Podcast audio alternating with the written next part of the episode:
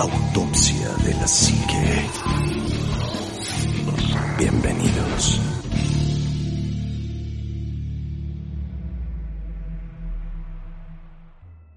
Hola, ¿qué tal amigos? Buenas noches, bienvenidos a su programa de Autopsia de la Psique.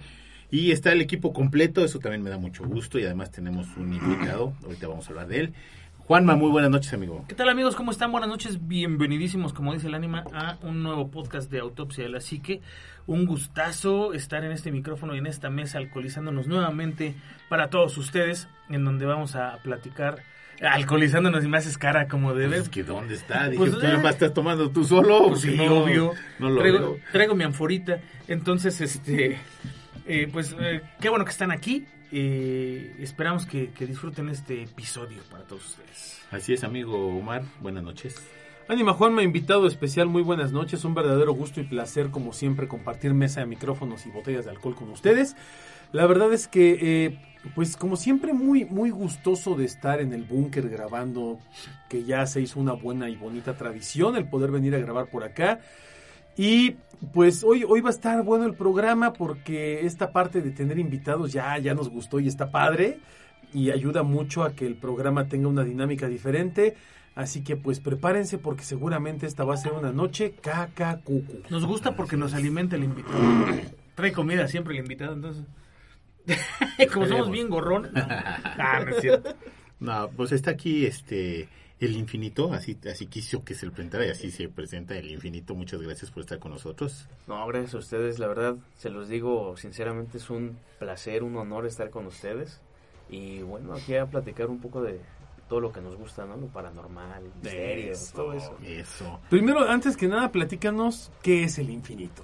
Bueno, el infinito empezó como un hobby para mí, para tratar yo de exponer temas que me gustan, que muchas veces, o no sé, hoy en día ya es difícil, por ejemplo, subir tal vez un contenido así a YouTube, por ejemplo. Ujú. Ya hay mucho este shadow banning, se podría decir. Sí. No puedes encontrar ya tan fácil.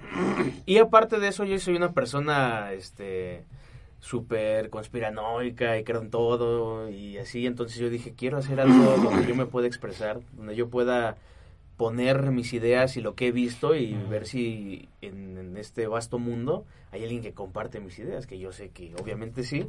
Y así empezó. Posteriormente me empezó a gustar, empecé a mejorar obviamente en, en un poco meterle mejor a la edición, un un poquito pues, estar más activo en redes sociales. Conocí a ciertas personas también en, en, este, pro- en este trayecto. ¿A quiénes conociste? Eh, conocí a mi, bueno, soy parte de un grupo que se llama Los Terapeutas, que está Marcos de Más Terror, que ya estuvo aquí con ustedes, eh, Terapia de Terror, Nica Visual, eh, Fase 3, Mundo Escéptico y obviamente Yo el Infinito. Y empezamos ahí a hacer nuestra, nuestro grupo y nos invitamos y colaboramos y... ¿Por qué estamos excluidos de esos grupos? Porque somos. Este, ¿Por qué no eres chévere? No, para Ajá, nosotros no, porque no, no eres somos chévere, rucos, somos No, rucos, sería un honor ya, tenerlos ya. a ustedes. ya somos viejos. Ellos son la chaviza. Sí, eh. sí. No, sí sería un Nos honor puro ustedes, chavo, sí. dijo. Ajá, sí. No, no, somos la Yo juntamos- soy el más chaviza. chavo de ese, de ese grupo. Nos juntamos puro joven. Puro chavo. Pero entonces haces un podcast. Sí, hago mi podcast. Y este, este podcast, ¿por qué decides hacerlo paranormal y no de otras cosas? Pues. Pues, por ejemplo, a, a mí hubo, tuve ciertas experiencias en mi vida personal que yo no, bueno, sí las contaba, pero siempre me quedaba con el y no me van a creer o van a decir, ah, este pinche loco, ¿no? O el chamaco está diciendo locuras. Entonces, llegó un momento y bueno, también parte de esto, mi hermano le encanta el tema ovni y todo esto. Y yo me acuerdo mucho que cuando yo tenía unos 15, 16 años nos encerrábamos en su cuarto, ponía de esos documentales super underground y veíamos así, y empezamos a platicar entre él y yo. y- entonces yo dije, quiero hacerlo, pero quiero que otras personas escuchen lo que yo he investigado, he visto, he analizado. Y por eso es que empecé con, con el podcast de este lado paranormal. Otras cosas que me, por ejemplo, eh, aquí que está el ánima, me encanta la lucha libre también, soy fanático también de la lucha libre, pero siento que mm, no estoy tan metido actualmente en eso, entonces yo de- me hubiera sentido un poco como desactualizado y con lo de paranormal, pues creo que cada semana sale algo nuevo paranormal ya en estos Sí, tiempos, entonces sí, sí, efectivamente. entonces ya eh, fue por eso que, que decidí hacerlo por ese en ese tema, ¿no? En ese rubro. Por ese tenor. ¿Cuándo, cada cuando sacas podcast? Eh, lo estoy, lo- cada semana trato de sacar un episodio, pero ahorita eh, voy a empezar a subir videos a, a YouTube. Entonces, la semana pasada, bueno, ya tenía preparados todos lo- los episodios que subí recientemente y me dediqué a editar y eso, y se los digo, para mí me da una flojera inmensa editar, se me hace muy, muy pesado, pero dije, bueno, quiero, quiero ahora subir videos a YouTube. Y entonces, eh, pasando esta semana que viene, ya empiezo otra vez cada semana a subir este Cada semana más o menos. Ajá, cada semana. No tengo día en específico. Puede ser lunes, martes, Ah, jueves, perfecto. viernes. No es como nosotros que somos los jueves y que nunca publicamos los jueves. Ni grabamos los jueves. así, así, así pasa siempre. es lo que hacíamos antes, grabábamos los jueves. Ah, no, sí, y subíamos el mismo jueves, sí. Y de hecho, el- la, la, la- la presentación era el mismo jueves, se, se grababa en vivo al aire y luego ya subíamos el podcast, ¿no? Exacto. Así es, es correcto. ¿Qué tiempos aquellos? Eh, bueno, éramos jóvenes y bellos. Co- Contaste, dijiste hace un ratito, te han pasado cosas. ¿Qué te ha pasado de, de lo que recuerdes? Bueno, la más fuerte, y, y eso en una ocasión lo he contado como dos Espérame, veces. ¿eh? Sí. ol- olvídate ahorita de lo, de lo más fuerte. ¿Con qué iniciaste? Ajá, ¿cuál fue la primera cosa que te pasó? ¿La primero? Sí, Ajá. Fue lo más fuerte. Ah, Ah, eso fue lo más entonces- sí. fuerte. No manches. Eh, mi abuelo materno fallece cuando yo tenía unos tres años, estaba muy chiquito. Y pasaron unos meses y hubo una fiesta este, de un vecino al lado de la casa de mi abuelo. Y estaban mis tías, eh, mis papás y todo. Entonces estábamos en la fiesta, yo ya tenía sueño, pues estaba muy, estaba muy pequeño. Y me dice mi mamá, este, métete a dormir al cuarto de tu tía. Ese cuarto, eh, ahí a- este, dormía mi abuelo ante- antes de fallecer. Entonces yo me acuesto y recuerdo muy bien porque no fue un sueño, yo lo recuerdo perfectamente. Me prenden la tele, me dejan la luz prendida, me quedo dormido a, a los cinco minutos y siento cómo se sientan en, la en la cama. a los pies de la cama, Mm. y abro los ojos y yo vi a mi abuelo, o sea, yo vi a mi abuelo sentado y me volteó a ver y me hizo con la mano así como siéntate aquí al lado o ven. Y yo me acuerdo que como niño pequeño, o sea, no, o sea, no logré como Captarlo. captar, entenderlo. no sabía entender qué, qué es lo que estaba pasando, me tapé y me quité otra vez la cobija, ya no vi nada, me paré, me salí a buscar a, a- ¿cómo se llama? A, mi mamá, me acuerdo. Y ella me dijo, no, no pasa nada, este, seguro fue un sueño y así. Y a partir de ahí para mí eso se quedó muy marcado en, memoria. Y esa casa, para mí era un martirio yo quedarme a dormir ahí. Yo sentía que en el pasillo me veían. Había un espejo, me acuerdo, al final del pasillo. Y para salir al baño veías ese espejo. Y para mí era una tortura salir en la noche al baño porque yo sentía que en el espejo me iba a encontrar alguien. No mi abuelo como tal, pero yo sentía una presencia siempre en, ese, en esa casa. Y mucho tiempo esa casa para mí era, o sea, nos vamos a quedar a dormir ahí, para mí era Una sea, tortura. una tortura, porque yo sabía que la noche me iba a despertar, yo sabía que ir al baño en la noche era una tortura, o sea, pasa el tiempo, dejo de... Ah, también en una ocasión junto con mi papá, nos metemos a... Él, ten- él guardaba su dinero en la casa de, de su abuela, de mi papá, ¿sabes? Eh, estaba cerrada la puerta y nos saltamos por un ventanal. Entonces él está buscando el, el dinero en unos cajones que, que había por ahí y saca una imagen del Santo Niño de Atocha y le prendía lo... Se le iluminaron los ojos y la boca. Sí, o sea, era ¿Cómo una... estuvieron foquito o...? No, era una, era una figura de yeso. Y, Ok. le, y le brillaron los ojos y la boca y, y nos queda, porque también saltó un tío con nosotros y mi papá lo agarra y miren, y nos quedamos así como, ¿qué está pasando? ¿Qué es eso? Y nos dio miedo, la metió otra vez al cajón y nos salimos corriendo de la casa. Entonces esas dos cosas me pasaron cuando yo era niño y de ahí como que me quedé muy eh, clavado con eso, ¿no? Yo me preguntaba siempre, si fue verdad que vi a mi abuelo, si fue real, fue un sueño, me lo imaginé, me aluciné, pero digo, al final de cuentas, yo sí me acuerdo de mi abuelo, no conviví, pues obviamente tantos años con él, pero yo lo rec- recuerdo perfectamente, me acuerdo de su voz perfectamente, o sea, lo recuerdo. Y para mí lo que es más curioso es que cuando yo lo vi, yo lo veía todo, todo completamente como un color amarillesco. O sea, no lo veía así como una Mm, camisa negra ¿no? y su piel de color normal, no. Yo todo lo veía como de color... Como eh, con un filtro amarillo. Exactamente, como, como si tuviera un filtro amarillo. Qué loco. Y me quedé con eso toda la vida. Hasta que tiempo después ya fue cuando empecé, pero con el- los ovnis. Mi hermano empezó a tener experiencias fuertes. Perdón que te ¿dónde está la casa más o menos? En Los Reyes Tacala, en el Estado de México. Ahí está, son entradas ferrocarrileras, porque Ajá. todos los que Sí. tenían ahí pues eran ferrocarrileros, mi abuelo fue ferrocarrilero. Entonces, eh, después pasa el tiempo y yo empecé a tener, bueno, mi hermano empieza a tener experiencias fuertes con, con, estas, con esto de los ovnis. Él, bueno, yo le creo, ¿no? Porque yo siempre he dicho, lo que tú me cuentes, yo te lo creo. Entonces yo siempre le he creído y él, él me ha dicho que él, él sabía qué ser era el que lo molestaba y que era un ser, este, pues Mm, extraterrestre. Que no era terrenal. Entonces, empezamos, tuve varios avistamientos de, de naves. Me acuerdo mucho, uno fue muy claro. O sea, estábamos, eh, vivíamos en un dúplex en ese tiempo y la ventana del cuarto de mi hermano daba hacia atrás de todas las casas. Entonces podías ver todas las casas. Eh, eso fue como por el 2009, 2010 más o menos. Me dice, ven, ven, ven, mira gordo. Y le digo, ¿qué pasó? Ven. No, eh, me asomo y había una, era un platillo pero era eh, un color eh, acero, pero también tenía como unos colores cafés, extraño, y lo vimos muy cerca, o sea, estaba muy cerca, y hacía movimientos muy bruscos, izquierda, derecha, arriba, abajo, y mi hermano empezó a decir, mira, mira, mira, y de repente se alejó y desapareció.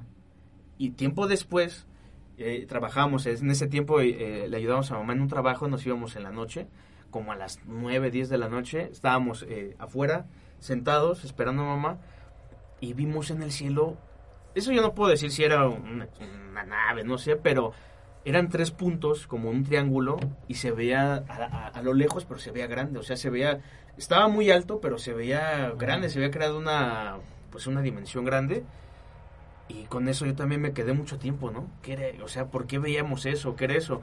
Y tiempo después mi hermano me empieza a contar todo lo que, lo que a él le sucede.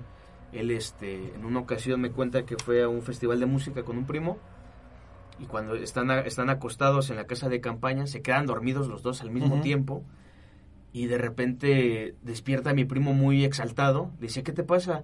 Dice que estaba soñando que había unos seres con unos trajes como plateados y nos estaban jalando y a mí me daba miedo y tú me decías, cálmate. Y le decía, no, no, soñé lo mismo. Decía, no te lo creo. Decía, Ah. Si yo te lo iba a decir, que estaba soñando, que te estaba jalando a ti, que tú estabas muy asustado, yo te decía, tranquilízate, cálmate. Entonces mi hermano empieza a tener esto como, no sé, sueños, él empieza a tener avistamientos, él por su, por él mismo, y me empiezo a clavar en, en- en esa onda, ¿no? Y ya es de ahí que yo me pongo a, pues no sé, me empezó a gustar demasiado el tema y me empecé a clavar, investigar y hasta que hoy, en fe- hoy al día de hoy, hace poquito tuve, vi un, un, este, un ovni, entonces, este, pues como te digo, como les digo, cada semana hay siempre algo nuevo, no sé, entonces es por eso que me apasionó o sea, tanto. lo viste hace poco. Estaba en el... menos Fue la semana 15 días. pasada, Mm. estaba en el parque Tesosomoc Mm. y est- estaba acostado en, en el pasto y bueno, con esto era oscurece tempranísimo, eran como las seis y media de, de la tarde y ya estaba oscuro y dije, ah, ¿cómo no sé, cómo no veo algo ahorita, no? Que estaba despejado, estaba bonito y dije, ¿cómo no veo algo ahorita? Volteo y empecé a ver una, una luz pequeña y se movía. Yo en, yo en mi mente yo dije, me está diciendo, bueno, yo lo interpreté así como se está manifestando diciéndome, me querías ver, aquí estoy. Y se movía de un lado a otro, se movía del otro, hasta que ya no, ya no lo pude ver. Entonces, no sé, digo, tal vez también yo pienso que muchas veces puede ser un poco de, ¿cómo se dice esto? Cuando, de sugestión Ujú. misma de que me he clavado tanto en esto y que cada semana tengo que investigar algo para subir a mis redes y eso. Entonces no sé si también sea un poco eso como de, de superstición, de, de yo que estoy tan clavado, ya yo pienso y creo que ya estoy viendo cosas de, ese tipo en todos lados. No sé, no, más bien yo Sería creo- muy difícil, ¿no? No, yo más bien, yo más bien creo que, que se vuelve un tema de percepción selectiva. O sea, empiezas a ver cosas que normalmente no veías porque ahora ya prestas atención a todo eso. Eh, por ahí dicen que no vemos ovnis en el cielo porque no vamos viendo hacia el cielo. Exacto. ¿no? Vas, vas caminando hacia abajo, bien vista clavada en el suelo, viendo otras cosas, y rara vez volteas a ver el cielo. Exactamente. Eh, últimamente a mí me ha pasado mucho que mi hija es pequeña y a mi hija le llama la atención el cielo. Entonces en la noche, papá estrellas, papá la luna, papá esto. Y de verdad he volteado a ver el cielo y digo, puta, qué, qué, qué, qué increíble es. ¿no? Qué grandeza es eh, ver el cielo. Ver Saturno, Ver- ver, a Venus, ver a Marte. Bueno, pues, eso, eso si que tienes se ha con visto, qué, ¿no? no, no, pero ahora que se Pero- ve en forma de estrellas muy cercanas. Ah, bueno, sí, o sea, se ve, se ve la luz, ¿no? Pero no, no lo reconoces como tal, pero al final del día voltear y ver al cielo y, y- y reflexionar un poquito acerca de lo que es, es, es impresionante, ¿no? Y más cuando entiendes la magnitud que tiene todo Exacto. eso. Eh, yo creo que ahí es donde todavía tiene más, eh, como que más con qué, ¿no? Sí, como que te sabe diferente. Sí, es distinto, es muy distinto. Y, y así como, por ejemplo, tienes, has tenido oportunidad de ver ovnis, las fotos. ¿No te han Pues, dado por dar E- es- fotos? esta vez que estaba así, me, o sea, me sorprendió porque dije, yo dije, quiero ver algo, o sea, ¿cómo no veo algo? Y ya cuando empecé a ver, me quedé sorprendido y ya después cuando dije, ah, tengo el celular, ya se había, ¿cómo se llama? Ya había desaparecido. Y en otras, bueno, en ese tiempo, pues te estoy hablando de cuando vimos el ovni en la, en la casa, pues 2008, 2009. No era como que tuvieras el celular así como hoy en día, ¿no? Sí, No, no era todavía, sí. no era tan común tener el celular a la mano. Eh, lo que sí hay, y esa grabación ahí, ahí la tengo en, en- en casa, mi mamá siempre tenía la, la costumbre, cuando era Día de Muertos, eh, Navidad, Reyes, todo eso, eh, el 15 de septiembre, adornaba la casa. Y ella siempre tenía la, eh, esta costumbre de ir grabando la casa. Y ella así agarraba su cámara de video Ajá. y empezaba, ah, aquí estoy en mi casa, Qué esta es la sala, esta es la cocina, y así adorné, y este es el cuarto de mis hijos, y este es mi cuarto. Y en una ocasión estaba grabando lo de Navidad. Me acuerdo mucho que me dejaron de tarea llevar una piñata y mamá me la hizo de, de Santa Claus y estaba, esto es, este, aquí está la piñata que hice, Ujú. y la mueve y dice, jo, jo, jo, y de repente se corta ese pedazo y es como si la cámara estuviera enfocando hacia la cocina y pasa alguien de negro y vuelve No. la grabación normal. Y ahí tengo el, ahí tengo el, el- No manches. Ahí lo tengo. Está Y- buenísimo Mi eso. mamá me dice, mira, mira lo, mira lo que grabé. Y le digo, a ver, y me dice, ¿ustedes no agarraron la cámara? Y le digo, no, pues, la verdad es que ella es la que la tenía y la guardaba, no me la prestaba, estábamos bien chamacos y no la prestaba. Y me decía, es que mira, y le dijo a papá, papá, yo ni la sé usar, le dice. Entonces, también ese se quedó ahí, ahí lo, te- te- pasamos todos los casetcitos, los pasamos a, a discos, y ahí padre. tenemos el, esa, La evidencia. esa evidencia y siempre nos quedamos con, con la duda de... Con la inquietud de qué ¿Qué carajo fue? eso, ¿no? que, o sea, pero fue así, o sea, cuando está grabando eso, se corta eh, la imagen, sale como enfocada hacia la cocina, pasa alguien de negro y vuelve a la grabación normal. Son- Curioso. Cinco segundos de, No de manches. grabación. Eso es lo que te- tengo en, ¿cómo se llama? Eh, En registro. En registro, sí, tengo eh, como evidencia, se podrá decir. Pero fotos y así, pues no. Y hoy, ahora, hoy en día que ya comprendo eso, eh, pues sí, ya veo más al cielo, estoy así como que más, Más pendiente más pendiente, Sí, ya exacto, cualquier te- cosa, digo, Ajá, "Ay, te, te vuelves más atento a lo que está en tu entorno. Por eso te digo exactamente". que no es que te sugestiones. Yo, yo no creo tanto en esta parte de la sugestión per se. O sea, sí, sí existe, pero creo que aquí es un caso diferente. Creo que en el caso de nosotros, como, como hemos leído o hemos investigado o hemos estado metidos en estos temas, empezamos a ver cosas que son como más atractivas para nosotros en ese proceso, ¿no? Exacto. per se, el, el ver algo, el escuchar algo, el- el- el sentir algo, pues es parte de lo mismo, ¿no? Es como cuando una persona, te voy a poner un ejemplo, ¿no? Eh, yo cuando, cuando, cuando nos embarazamos, mi esposa y yo, y, y decidimos tener un bebé, entonces ahora cada vez que vamos al, al súper, ves cosas de bebé. Sí. Y de repente vas por la calle y ves anuncios de bebé. Y de repente vas por acá y ves un letrero de algo de bebés. Exacto. Y que está la expo bebé. Y que está el el no sé qué de aquel bebé tal especial. ¿Qué es lo que pasa?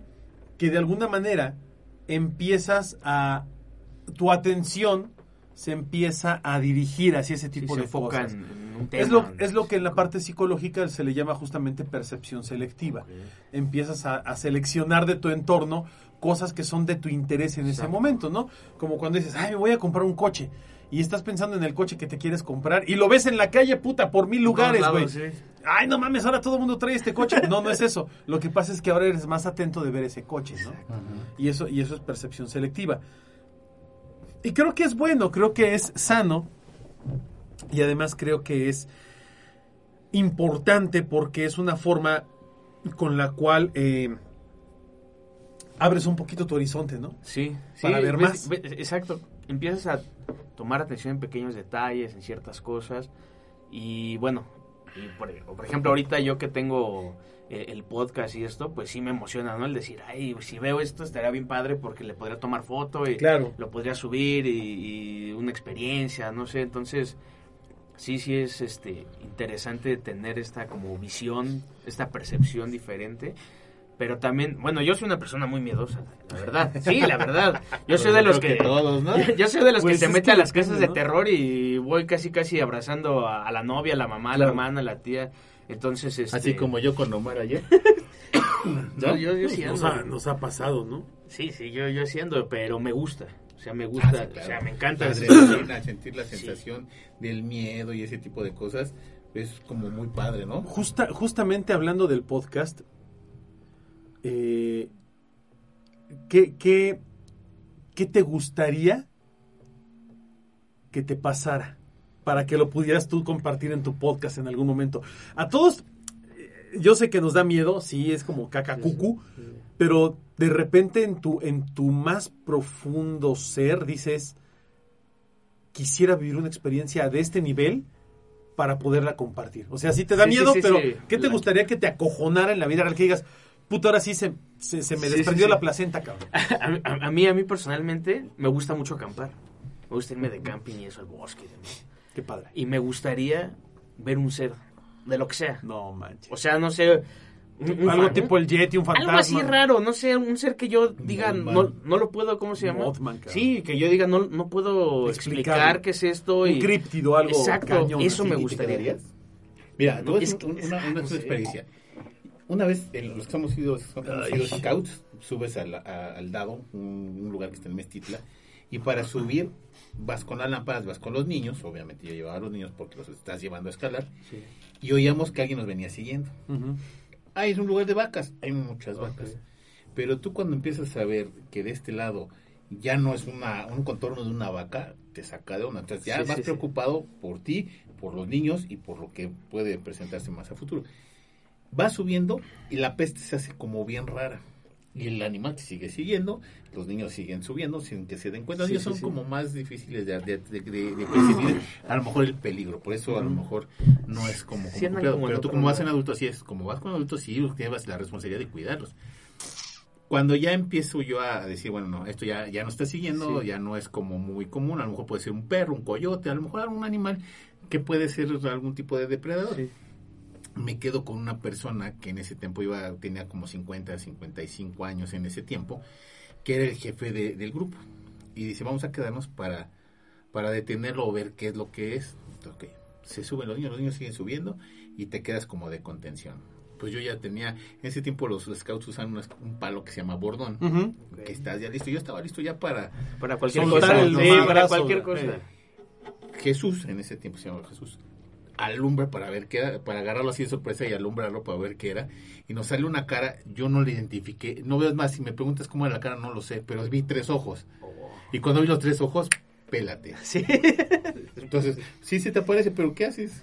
Ay, no sé. ¿Qué, qué actitud podrías tomar ante eso, no? Yo creo que, yo, bueno, yo creo que no primero sé. es el shock, ¿no? El de ver algo que pues, es desconocido y yo creo que tu mismo cerebro se queda como paralizado de decir, ¿qué es esto? Ujú. Yo personal, bueno, es que digo esto ahorita, ¿no? Pues sí me gustaría quedarme, verlo y tomarle una foto, un video.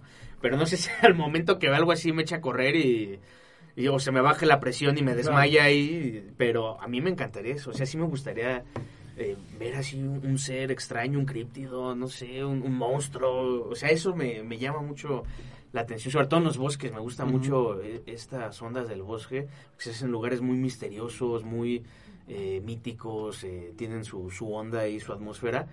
Y es de respeto, los bosques Claro. son de muchísimo respeto. Entonces, sí me gustaría ver algo ahí, eh, pues no sé, al- algo Algo, algo fuera de lo normal, fuera, fuera de lo común. O sea, independientemente de sea un, un críptido, un, Un monstruo, un duende, un fantasma, un, fantasma. duende, un extraterrestre, lo que sea, pero algo así sí creo que me gustaría. Y otro, me gustaría, no sé, tener un avistamiento ovni, pero no sé, tal vez verlo más cerca Claro. y poderlo grabar y, Puta. y comentarlo, ¿no? Ahí al momento creo Cuando que eso estás de me- lejos te acojona, te da... Fíjate, fíjate que a mí los ovnis no me dan miedo. No me dan miedo porque los ves tan lejos. Sí, o sea, yo he visto muchos ovnis, pero nunca me han dado miedo. Pero ya ver uno de cerca, no sé, yo creo De- que ahí de sí, sí te cuando quiebras, yo vi el, el- el que vi muy de cerca y te digo, a lo mejor de cerca es como de aquí a Como a- Avenida Santana. sí, como a un ¿no? kilómetro, cabrón. Sí, sí, sí. Y es lo más cerca a lo mejor que tú viste y, y- y te impresiona porque no sabes qué hacer. Exacto. Y ya no, y aparte cuando lo ves, cuando ves algo así tan cerca, lo ves como si fuera mentira. Sí, Lo ves y dices, ¿qué es eso? Es ¿Es, que todavía real? como que dices, estás como en esa barrera de si es o no es. Exacto, dices, sí es real esto que estoy viendo. En una ocasión en un eh, festival de música, ahorita me estoy acordando, de música electrónica, eh, estábamos en la casa de campaña y de repente volteé el cielo y vi tres esferas metálicas así en, en- en- en hilera y se veían cerca, hasta el, el sol les, este, les pegaba y, y brillaban. Entonces le digo a mi hermano y a mis amigos, miren, miren, miren, está, estoy en un ovni, quién sabe qué. No, pues sí. Me bajo, porque estábamos así como una colinita, me bajo corriendo donde estaban todos bailando y, y yo empecé a gritar, hay un ovni, hay un ovni, y todo se me quedó viendo como este güey ya está bien pasoneado, ¿qué le pasa? Pero, o sea, yo esa vez me impresioné tanto que me quedé así, ya no lo perdí de vista, pero sí te da esa sensación como decir, ¿qué es esto? O sea, es, es real. ¿Qué es? Pero eran bolas metálicas, o sea, no le vi, no pude ver si tenían ventanas, puerta, o no sé, eran completamente una esfera eh, metálica. Una vez yo estaba con el celular y estaba grabando un montón de puntitos arriba de la villa. Y un montón de puntitos, y un montón de puntitos. Y se lo mandó un cuate y le digo, mira, porque él, él Sí, sí, ahí sí. cerquita. Dice, ah, es que están aventando globos en la villa. le dije, no están aventando globos en la villa, estoy aquí en la villa y no han Sí, aventado nadie solo globo. aventando. Dice, ah, es en el Mier y Pesado. Le digo, güey, acabo de pasar por el Mier Pesado Y nada. y estaba cerrado porque no había nada, pues. Sí, ¿no? sí, sí. Porque cuando voy a la villa, generalmente camino de Peralvillo hasta la villa. Entonces te sabes la ruta. Entonces cuando llegué a la villa dije, no, pues es que son un montón de cosas las que están volando allá arriba y luego no son, no son globos. No son- no son globos. Porque lo mismo pensé yo, dije, a lo mejor aventó, alguien aventó globos y Sí. si llega así un montón de globos, pero no. Y le digo, mira, ve, y le enseño la foto y me dice, no, son globos que aventan allá. Le digo, no, güey, Eso es otra cosa. Y hablando de evidencia, sí tengo un video. No, no sé si han visto últimamente que hay eh, una actividad en, el, en los cielos que se ven luces. como de colores. De- ah, bueno, una ocasión estábamos ahí eh, eh, en la casa y mi hermano dice, Alex, ven, le digo, ¿qué pasó? Dice, mira, el, ve el cielo. Y le digo, ¿qué? Me dice, ve el cielo. Entonces en las nubes se veían eh, luces así eh, blancas moviéndose. Como esas que decían que eran de, lo- que los, que eran de los aviones. No me acuerdo que decían, no, que son los que hacen señales de los aviones. Y dice, velas bien. Y ya empezamos a ver y empezaban a moverse de una manera eh, extraña, rara, ¿no? Y de repente, en una de esas nubes, eh, se prendió de un color verde y, y después de un color rojo. Y ese lo tengo, tengo el video y lo subí a mi, a mi página. Y pues también me impresionó porque no estaba, o sea, sí había nubes, eh, estaba medio nublado, pero dije ese color verduzco se vio extraño, después un color como rojizo anaranjado y ya no vimos las, eh, las luces estas que estaban moviendo. Y justo tiempo después empecé a ver eh, estos videos que y hoy en día hay muchos que, que están como manifestando ese tipo de luces en el y cielo. más común. Fíjate Sí. que, que después de lo del... Bueno, yo desde el terremoto del 85 tengo la costumbre de ver el cielo porque en el del 85 se veían esos rayos que obviamente te alertaban, o no, bueno, no, no te alertaban, sino sabías, o, o ahorita ya se sabe, que son fuerza de, Sí, de este, electricidad de las placas, placas tectónicas, tectónicas. que se reflejan en el cielo. Sí. Cuando fue lo del 85 a mí se me hacía raro ver ese tipo de cosas y que no lloviera. Exacto. Y yo decía, bueno, pues qué raro, ni siquiera se oían los tronidos. Sí, no, nada más se veía nada la más ves luz. las luces arriba. Y dije, bueno, el tembló la del 85. El del 2017 volví a ver las luces estas en el Sí, cielo. sí. Y dije, esto yo lo vi en el 85, ese se me hace que va a temblar, y se me hace que va a temblar. Yo venía manejando, iba sobre Tlalpan, Ajá. iba hacia Ermita, cuando vi las luces hacia arriba, dije, dije, no, esto va a temblar. Y además era el simulacro. Sí, sí, estaba, dices, sí, "No, o estaba sea, estaba como que- acomodándose todo. como que dije, no, me, te estás sí, emocionando sí. de más, ¿no? Pasa lo del terremoto del 2007. Hace poco hubo un temblor en la noche que también hubo un montón de luces. Entonces, como que te acostumbras, o no, no te acostumbras, pero volteas más hacia, hacia el cielo. Además que el cielo nos ha estado presentando un montón de fenómenos, como tú bien dices, muy interesantes. Lunas Hermosas. La de lunes y martes estuvo bellísima últimamente. lluvia de estrellas, eh, los fenómenos de las luces cuando se ve Saturno, cuando se ve Sí, sí. Venus, cuando se ve Marte, que se ve impresionante cómo se alinean. la- o sea, hemos visto cosas muy padres ahora en el cielo, inclusive ya dejando a lo mejor, si tú quieres algo de- del lado de la ciencia, también hemos visto luces que no son del cielo, ¿no? Sí. Eh, cosas que recorren el cielo, las líneas estas que se están presentando Sí, por todas también. partes del mundo, este, inclusive los cohetes espaciales estos que salen de, de California, o sea, hemos visto un montón de cosas que no estábamos acostumbrados A a ver. en el cielo, ¿no? El tráfico en el cielo se volvió más rápido ¿Cómo con se llama más el- cosas. el- el- la cadena de satélites? esta de- Space. SpaceX, no, pero Link, Link, ¿cómo se llama? Space Link. Space Link. Hay un video bien impresionante en YouTube de, de, de alguien que graba los satélites de Space Link allá por Chile. Ah, sí. Y se ve cómo pasan y cómo se, se envían rayos láser así, tu, tu, tu, tu, tu, entre ellos, ¿no? Para Sí, sí, sí. comunicarse. Pues hay muchas cosas muy impresionantes que no veíamos antes en el cielo. ¿No, ¿No han visto últimamente los videos que subieron de Suiza? ¿No? Que se ve algo en el cielo muy extraño. Hay varios videos y todos son de Suiza y se graban de diferentes, los han grabado de diferentes ángulos y es un objeto que pareciera, es que pareciera como un cono, un- no sé, se ve muy extraño y se ve muy cerca y es metálico. Y nadie ha salido a desmentir que sea, no sé, un satélite o que alguien lo aventó, o sea, nadie ha salido a de- desmentir que es y se ve muy extraño.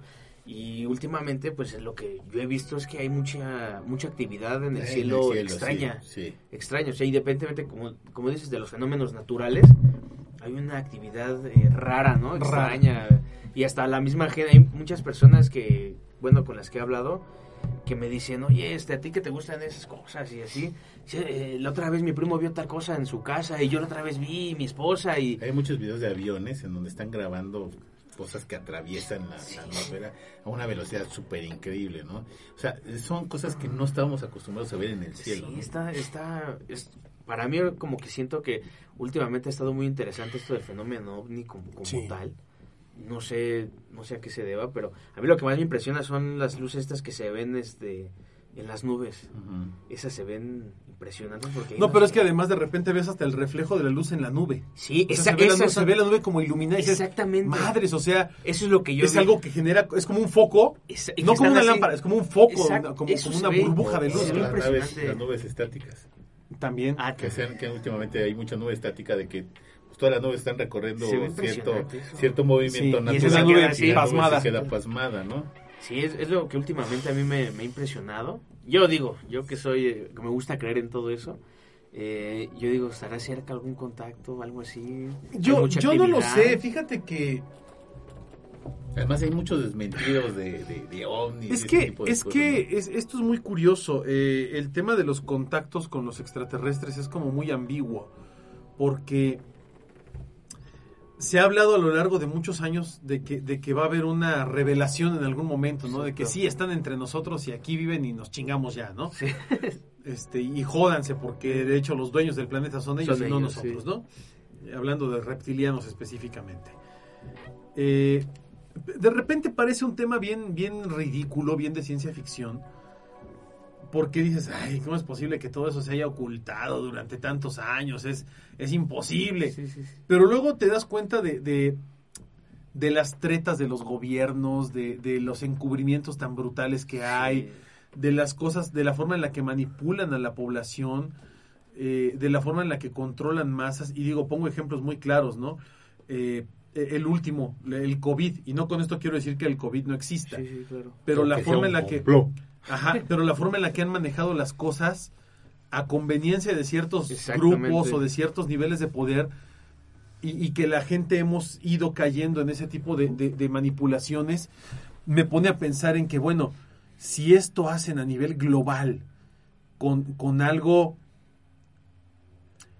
con algo como una enfermedad, con algo como el consumo de ciertos productos, eh, con, con- con algo como el tener que ponerte una vacuna Sí, forzosamente. forzosamente, y cosas de este tipo, ¿qué no harán con otros temas que no quieren que sepas? Exacto, sí. ¿No? sí, o sea, está, bien cañón Sí, pensar en eso. Pero también depende luego de la inteligencia de nosotros mismos como seres humanos, ¿no? O sea, a veces piensas que estás muy Es bien que- preparado para algo y, y, y te abarrotas a, a- a extinguir el papel del baño que hay en todos los supers, ¿no? ¿Sabes O qué, sea, amigo? Yo que creo, dices, yo creo que, yo creo que, no, sí, que- no es muy coherente Ajá. lo que quieres saber creo- por lo que hay, ¿no? Es que yo creo que más bien eh, es- esto que mencionas tú de la inteligencia es muy valioso y es muy importante. ¿Por qué? Porque efectivamente el ser humano es estúpido por naturaleza, esa es una Sí. realidad, somos muy estúpidos y, y somos los amos de lo absurdo. O sea, tan somos absurdos que somos la única especie animal del planeta que paga derecho de piso por vivir aquí. Exacto. Sí, la verdad. Así de fácil, o sea, verdad. donde quieras, que, donde quieras vivir en el planeta, tienes que pagar. Cualquier otra especie del planeta vive donde Sin vive dinero y, no, te chingaste, ¿no? alarma. Sí, aunque se estén extinguiendo y lo que sea, pero tienen donde vivir y nadie les, nadie les cobra nada. Eh, en el caso de nosotros como raza es cierto, estamos viviendo en una falacia, ¿no? Y es una falacia eh, que, que tilda en el absurdo y en el ridículo, porque además llega un momento en que dices, oye, ¿de verdad está pasando esto en el mundo? Exacto. Y si esto es lo que está pasando y lo que me dicen que quieren que yo sepa, ¿Qué es lo que ¿qué no me dirán? Exactamente. Digo, hace muy poco se, se descubrió que realmente, o se, o se hizo una investigación muy importante, donde dijeron que, que el, el, el, el COVID-19 realmente salió de un laboratorio de China. Sí. O sea, fue una fuga de, de, de, de una cepa que no tendría que haberse salido de un- ahí. este, Fue un descontrol, Chernobyl de este- de virus, de un virus, sí. con gente que estaba trabajando en un Y no nada más laboratorio. fue el COVID, sí, fueron varios virus que se Exactamente. Y que además ni cuenta se dieron, ¿no? Hasta después.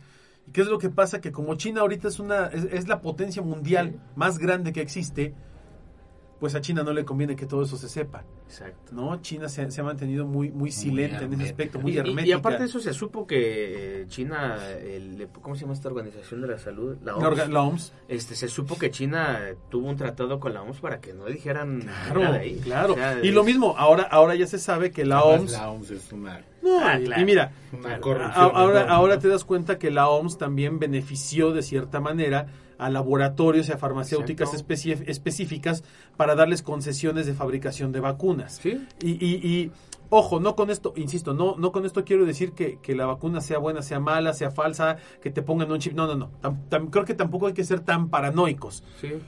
Pero sí nos están usando como una especie de, de- de- de producto Somos un campo de pruebas. somos un campo de... Uno, somos un de laboratorio de, indias. conejillos de indias. Dos, somos generadores de economía. Porque además, el, el hecho de que vacunaran a, a, a 5 mil millones de personas a nivel mundial, ¿sabes la derrama económica que generó a nivel de laboratorios? claro, ¡Puta claro. madre! Pero es que me la pusieron gratis. Sí.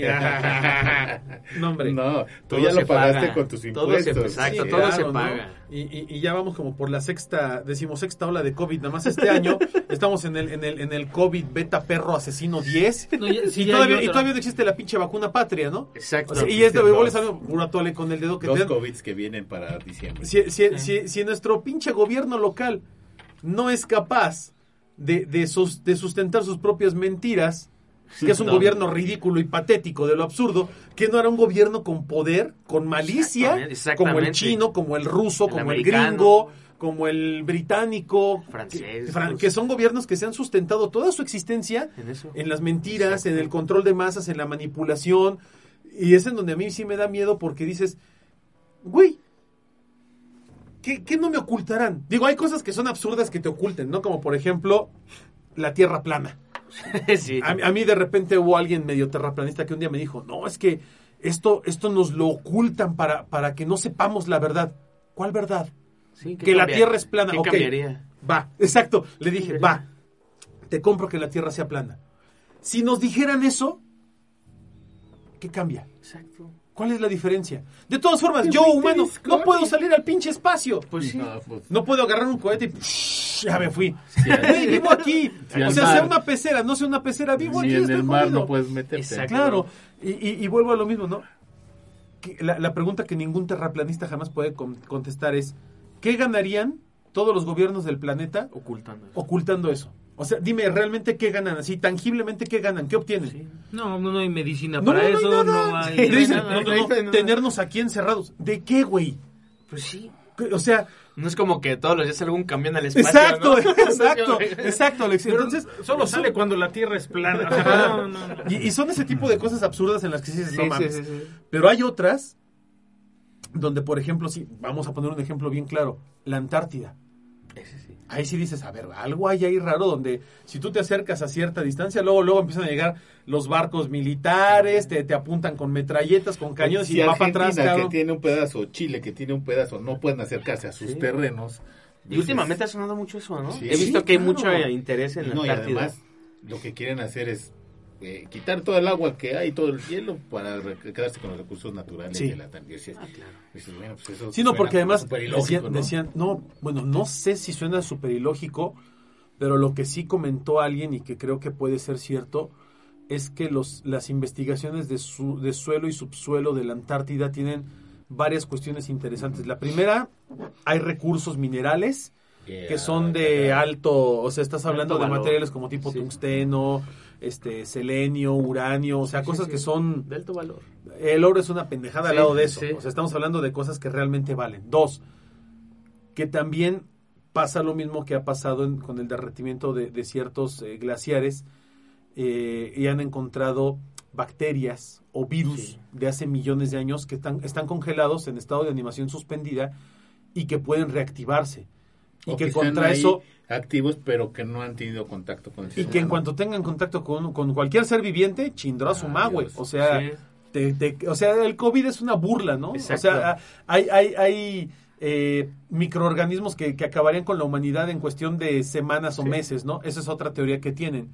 Y la última, que tal vez es como la más paranoica de todas, eh, fuera de la tarugada del terraplanismo, es que ahí hay bases de, de- de- de- estrategia militar con, con seres extraterrestres también, que hay este cavidades que entran a, a- a ciertas partes de la, del inframundo, ¿no? Las tierra, la tierra la- a la hueca, tierra hueca. Que, que tampoco me parece una teoría tan descabellada la tierra hueca. No que sea hueca al 100%, Pero que sí haya ciertos pero que sí hay ciertos lugares, exacto. que son... Y no, no suena, o sea, no suena ilógico. Acuérdate que somos un, un resultado de un, de un planeta de, de- de- de cosas volcánicas. Sí, Entonces claro. puede haber grutas, puede haber alguna Bueno, manera es que de, de que haya Yo creo, algo yo creo que, ¿no? bueno, tú has, has- has entrado alguna vez a una cueva Sí, o algo así. sí. El tamaño que tienen esas madres. Sí. O sea, hay cuevas que dices, puta, esto es una, esto es una ciudad, güey. y, y lo peor es que no sabes ni a dónde te lleva. Exacto. Cuando, cuando han llegado a lugares donde hay cámaras enormes, o sea, cuevas Sí. que tienen cámaras gigantescas y dices, no, pues aquí se cabe ¿Cuál es la gruta más Sí. famosa de aquí? ¿Gruta? Las de Cacahuamilpa. Y todavía no encuentran el final. Claro, no Sí, puede. eso es impresionante. Sí, sí, sí. Y eso es, eso es, ese tipo de detalles que pueden parecer tan absurdos o tan ridículos y que sí podemos decir, eso sí te creo que te lo estén ocultando. Sí, ¿Por qué? Porque son, eso sí tiene que ver con otros intereses. exactamente. Sale, ¿no? Como con que si la Tierra está plana y tiene Hay un un, domo hay arriba, güey. güey que, que no ni recuerdo el nombre ahorita, espero que nuestra queridísima Andy nos ayude a postearlo en el Face. Eh, es un explorador que está explorando unas cuevas en Estados Unidos que ya exploraron, me parece que como 7 u 8 kilómetros, una cosa impresionante. Eh, y llegaron a un, a un lugar sin salida, no porque no haya continuidad, sino porque ya no caben por, Ajá. por el espacio que hay que pasar para Tendré- llegar a otra abrir. cámara. Eso llegando de lugares claustrofóbicos, o sea, que, pasan apenitas y, y- y alcanzan a entrar y pasan y luego es una cámara impresionantemente grande Eh, y bueno y siguen en, en esa en, en esa batalla por alcanzar y ver por dónde sale porque además resulta ser que eh, saben que tiene una salida del otro lado porque hay pruebas que hacen ahí abajo de dónde viene el aire y la fregada y ellos detectan aire que entra de aquel lado. Entonces quiere decir que del otro lado hay una salida, sí, pero no saben a dónde llega. Hay otros cuates que eh, hace muchos años encontraron supuestamente un lugar a donde eh, fue el mismo Von Daniken y fue este el astronauta que pisó la luna, se me fue el nombre, Neil Armstrong. Neil Armstrong, a, a ver un Uy, lugar donde la- había en- unas en- placas En Sudamérica. en Sudamérica, unas La- placas las de oro cuevas de- de... Ay, Ah, sí, digo. la que está en Colombia. En Colombia. En Colombia. sí, digo, la- las cuevas de... Fíjense que no estamos todos en Pal- el mismo pali- canal. pal- Pal- ajá, algo digo. así, ¿no? Algo tiene así. algo así, sí. Y, y este cuate, el que encontró el lugar, dice es que hay un tesoro enorme. Hay una, hay un, es prácticamente Que hay, una, una, que, ciudad. que hay una biblioteca hay una biblioteca hecha en, impresionante, en- en ¿no? láminas Sí, de oro. en láminas de oro. Este, y obviamente él, él no lo podía sacar, o sea, tan no lo pudo sacar que tuvo que ir por ayuda. Llevaron gente que tomó fotografías La supuestamente. cueva de los tallos. De los tallos, Es, sí, aquí los ya lo encontré aquí en el tumbaburros. ¡Ya tenemos internet! Ya, ya, ya. Y este, por eso me, me salí, porque Gracias, ya estaban amigo. haciendo eso. Te amo. Entonces, eh, Está en el Ecuador. está en Ecuador y En encuentran Ecuador, una infinidad de cosas. En la provincia de Morona, Santiago, Cantón Dios. Limón Indanza, en la zona montañosa irregular llamada la Cordillera del Cóndor. Tan, Bueno, tan. el chiste es que este cuate lleva gente que empieza a investigar las cuevas y dicen, a ver, espérate, estos cortes no, No son, son no son naturales, naturales. sí, no son O sea, estos cortes no están hechos por, por la naturaleza, estos son cortes hechos por un ser humano o por alguna civilización. Y empiezan ahí a, a buscar, a buscar, hasta que el gobierno manda a alguien. Las cuevas de Lunyu. Las cuevas son de manera hechas artificial hace un este hace dos mil años y tuvieron que haber sacado un millón de metros cúbicos de roca. que no saben dónde está, además. Y, y la tecnología con la que podías haber tenido la época de, de, de- de paleolítica, con las herramientas de, de- de Sí, piedra, no, no, no, no haces ese tipo de Es- cosas. Bueno, el punto es que en este lugar que, que les digo, este va el gobierno, el gobierno manda gente a decir, bueno, ve a ver si es cierto que hay lo que dicen. Y van y el gobierno dice, no, no había nada. No hay nada. Ya ciérralas. O sea, de Sí, que, sí, sí. no, a ver, espérate. Ahí o sea, algo. ¿cómo es que lo estás cerrando nada más porque sí y no continúas la investigación? Exacto. De entrada, o sea, si realmente no hay nada, pues déjalas abiertas para que la gente siga oyendo, ¿no? Claro, Exactamente. Ya es un caso cerrado, ya no se puede entrar. sí. Así Justamente. como de, ¿ya? ah, Oye, además ¿puedo había investigar? cuerpos No. en sarcófagos de cristal. Sí. Así como de, espera, ¿por qué, por qué ¿Qué es cuerpos eso? ¿Qué es raros eso, en no? sarcófagos de cristal? Pues no. Y entonces imagínate la cantidad de lugares que hay así. Esta es una de las cuevas más profundas y, y- y más laberínticas que hay, porque además después intentaron mandar a otras personas Que no dieron. que no dieron con ese dieron. lugar. El único que podía dar con el lugar fue el que lo descubrió y que llevó, te digo, llevó a dos personas, llevó a Von Daniken y llevó a este astronauta. Y este y cuando él se muere, pues ya nadie puede Ya nadie entrar y ya nadie llegar. sabe cómo llegar. Entonces es todo un rollo, ¿no? Bueno, lo que sabemos. Lo que nadie sabemos. Sabe, ¿verdad? Que nadie Ajá. sabe, entre las, comillas. las ciudades que encuentran en, en lugares este desérticos que tienen cámaras y, y casas La, pues, y la- la- la pasillos ciudad y- esta que está tallada en, en- adentro de una cueva también en China. en China. y, y que dicen. Tiene es- hasta, hasta-. El avión que. Ajá, exacto, está, está justamente. y que es- hablando de China, tiene eh, todo. el bosque que acaban de encontrar, ¿no? el que tiene pirámides. Ah, esa madre. El, no, hay un bosque en China que encontraron que estaba como también Metido. metido, ¿no? Ujú, o sea, sí. es, eso también ¿Toda es esta cueva de tallada pensar. hace dos mil años? No, ma- no. Está como los templos que están este, Es que no te crees, mira, tiene, como si escarbados fueran en el- egipcios, como si tuvieras este petrograbados este romanos, o sea, es una cueva que no te la crees. Exacto. Y, y te digo, en, en época paleolítica, cuando apenas estás descubriendo las herramientas de piedra, sacar un millón de metros cúbicos Sí. de roca para Ah. hacer esas cuevas, No digas Y hasta hacerlo hoy en día. No, pero es que Hoy mira, en día incluso hacerlo. Hacerlo creo yo, yo, yo en, en- en varios podcasts he expresado la opinión de esto y lo hemos hablado en algún momento ya como, como grupo. No somos la primera civilización que tiene este planeta, ni la segunda, ni, Ni la, tercera, ni la última. ni la última. Hay como ya como cuatro civilizaciones anteriores que llegaron a tener un nivel tecnológico tan alto que se acab- acabaron autodestruyendo. Sí, sí, podría ser. Eh, hay, hay inclusive, y lo hemos hablado, evidencias de, de explosiones atómicas en, en lugares donde no debería de haberlas, ¿no? Por la fusión de las rocas, ¿no? Y la radiactividad que tiene, la radiación. Entonces, si tenemos esas pruebas que, que los, los científicos no quieren aventurarse a decir que efectivamente eso pasó porque es aventar un volado sobre su carrera, ¿no? Exacto. este y, y quedar ante el ridículo de, de mil personas que, que los van a ridiculizar no porque no tengan razón, sino el loco, porque el teórico. exacto, Sí, ¿no? porque pues como no, no tienes otra cosa con que comprobarlo, pues los van a tirar locos. acaba siendo como Jaime Mausano o Carlos Trejo, que están ahí ya de peleles de lo que ya sabes que van a hablar, ¿no? Exacto. Sí, sí, sí, sí. Aunque digan la verdad. Sí, no, aunque Exacto, digan la verdad, a lo ¿eh? mejor, ¿no? Sí, Ya, aunque digan ya la verdad, ya choteaste. nos van a tomar como locos. Ya. si, si, por ejemplo, el día de mañana Carlos Trejo hace una investigación, entre comillas, se lo Sí, descubre algo en serio, cabrón, todo el mundo dice, ah, sí, güey, es Carlos de Trejo. verdad congela el Y- y- y- fantasma. ajá, Y, aunque sí sea cierto, ¿no? Aunque sí, Sí, sea no. cierto. Como Pedro y el Lobo. Sí, exacto. Ya me justamente tanto que cuando de y la real no te la vas Ya a no, ya creer. no la pelas, güey. Está, está ahorita encontraron en, en, en varios lugares del mundo encontraron cuerpos de mujeres de hace como 2000, 2000 años, 1500 años hacia atrás que tienen el cráneo elongado hacia arriba, mujeres. Y entonces los científicos dijeron, bueno, pues suponemos que eran de aquí, el problema es que aquí hace 1500 años o 2000 años esto no era una práctica común. Entonces vamos a ver de dónde venían y les hacen un estudio en, en el ADN y detectan que vienen de una zona específica en Sudamérica. Qué raro. O sea, ¿cómo llegaron de allí hasta la China, no? ¿Por, por qué están aquí?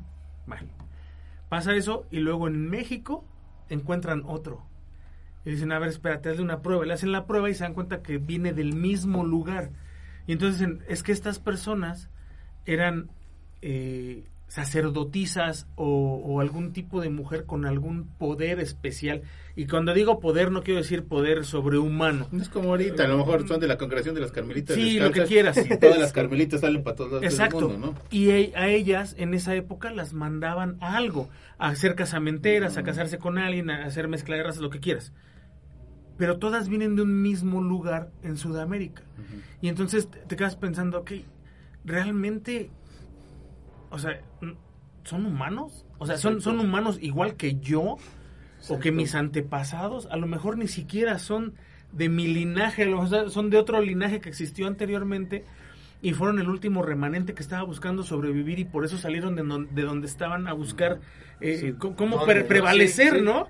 O sea, y esas son cosas tan impresionantes que dices, hay cosas científicas, comprobadas científicamente, que son tan increíbles.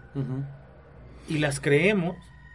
¿Por qué no creer algo como esto? Y, y no digo creerlo ciegamente Pues, así. porque- ah, porque esto es así y ya, porque, Porque digo por, yo, alguna, no. porque por alguna razón hay un interés que no quiere que se sepa. Exactamente, Exacto. hay algo Ahí atrás. sí hay un interés que no quiere que se sepa porque porque a lo mejor estas estas razas, estas civilizaciones siguen hasta hoy de alguna manera eh, manejando este mundo o siguen hasta hoy haciendo No, a lo mejor ¿no? viven aquí y, y encontrarse con ellas o hacerlas públicas es a lo mejor eh, eh, hacer el fenómeno del cazafantasmas, ¿no? O sea, ahora velo a buscar y ahora hasta que lo encuentres. Y- eh, Pasa esto, y ahí, vas, ahí van todos los exploradores urbanos y las pinches investigadores de sacados de la manga y sus cafetes de periodista imprimidos, digo, Impresos. o sea, no, impresos. Está este, bien dicho imprimidos también, amigo. No te Sí, no, pero iba a decir más bien impresos en su impres, en la impresora para la redundancia y diciendo que son prensa y que vamos a hacer esto y vamos a hacer Sí, esto. Y al rato tienes inundado de 20 mil cosas. ¿Y qué pasa? A veces hasta dañas el patrimonio de lo que está ahí. Claro. yo creo que por eso no lo hacen. Ahora, también existe otra razón bien poderosa. Si tú no eres la especie dominante del universo, Justamente. entonces ¿quién eres? No, y si no eres la especie dominante, entonces ¿quién es el dominante? ¿Y en qué momento va a llegar por ti? Y eso genera pánico en la gente.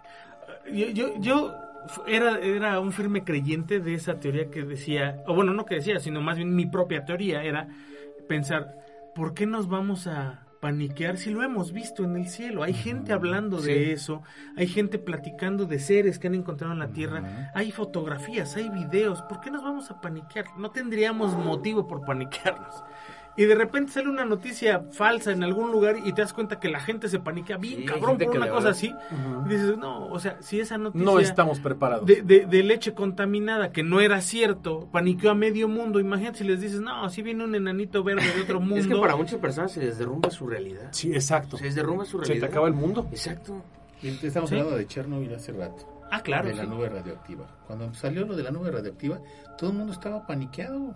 ¿Y cuándo va a llegar aquí? Estabas esperando a que llegara a Europa a ver cómo les iba a ellos, ¿no? Porque iba a llegar a México y a ver cómo te iba a ir. Y ya estaban diciendo que te iba a pasar no sé qué infinidad de cosas, aún estando muy lejos de la nube radioactiva. No, y sí pasó. No, sí, o sea, aquí llegó la nube radioactiva Sí. y sí nos afectó, pero no en la misma cantidad que afectó a España, por ejemplo, o que afectó a Francia. o a Ucrania, O a Ucrania, ¿no? sí. Pues esta- estaban ahí. Ahora, el, el- el punto es que todavía no tenemos, y me da mucha tristeza, porque el ser humano es una raza súper adaptable y a una situación como esta nos podríamos adaptar sin ningún tipo de problema.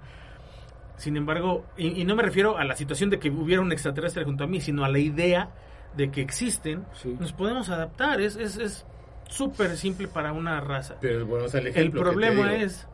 Exacto. que tienes, ok, tienes cierta inteligencia y terminas por ir a comprar todo el papel del baño al súper porque ya te paniqueaste. Es que no sé, qué- no sé hasta O qué sea, punto de cierta verdad. inteligencia y cierta taradez Es que no sé hasta qué punto de verdad habría personas que lo aceptarían así como si nada, ¿no? ¿Qué es eso? Es que Yo sí, No, claro, pero, pero, yo no soy todos. claro. Exacto. Si tú eres un, un- una- eres un Sí. pequeño percentil de la población, Oye, no, o a lo mejor ahorita te puedo decir, siquiera. yo sí, pero a la hora de la hora, quién sabe. me voy de vuelta, ser. porque también es válido.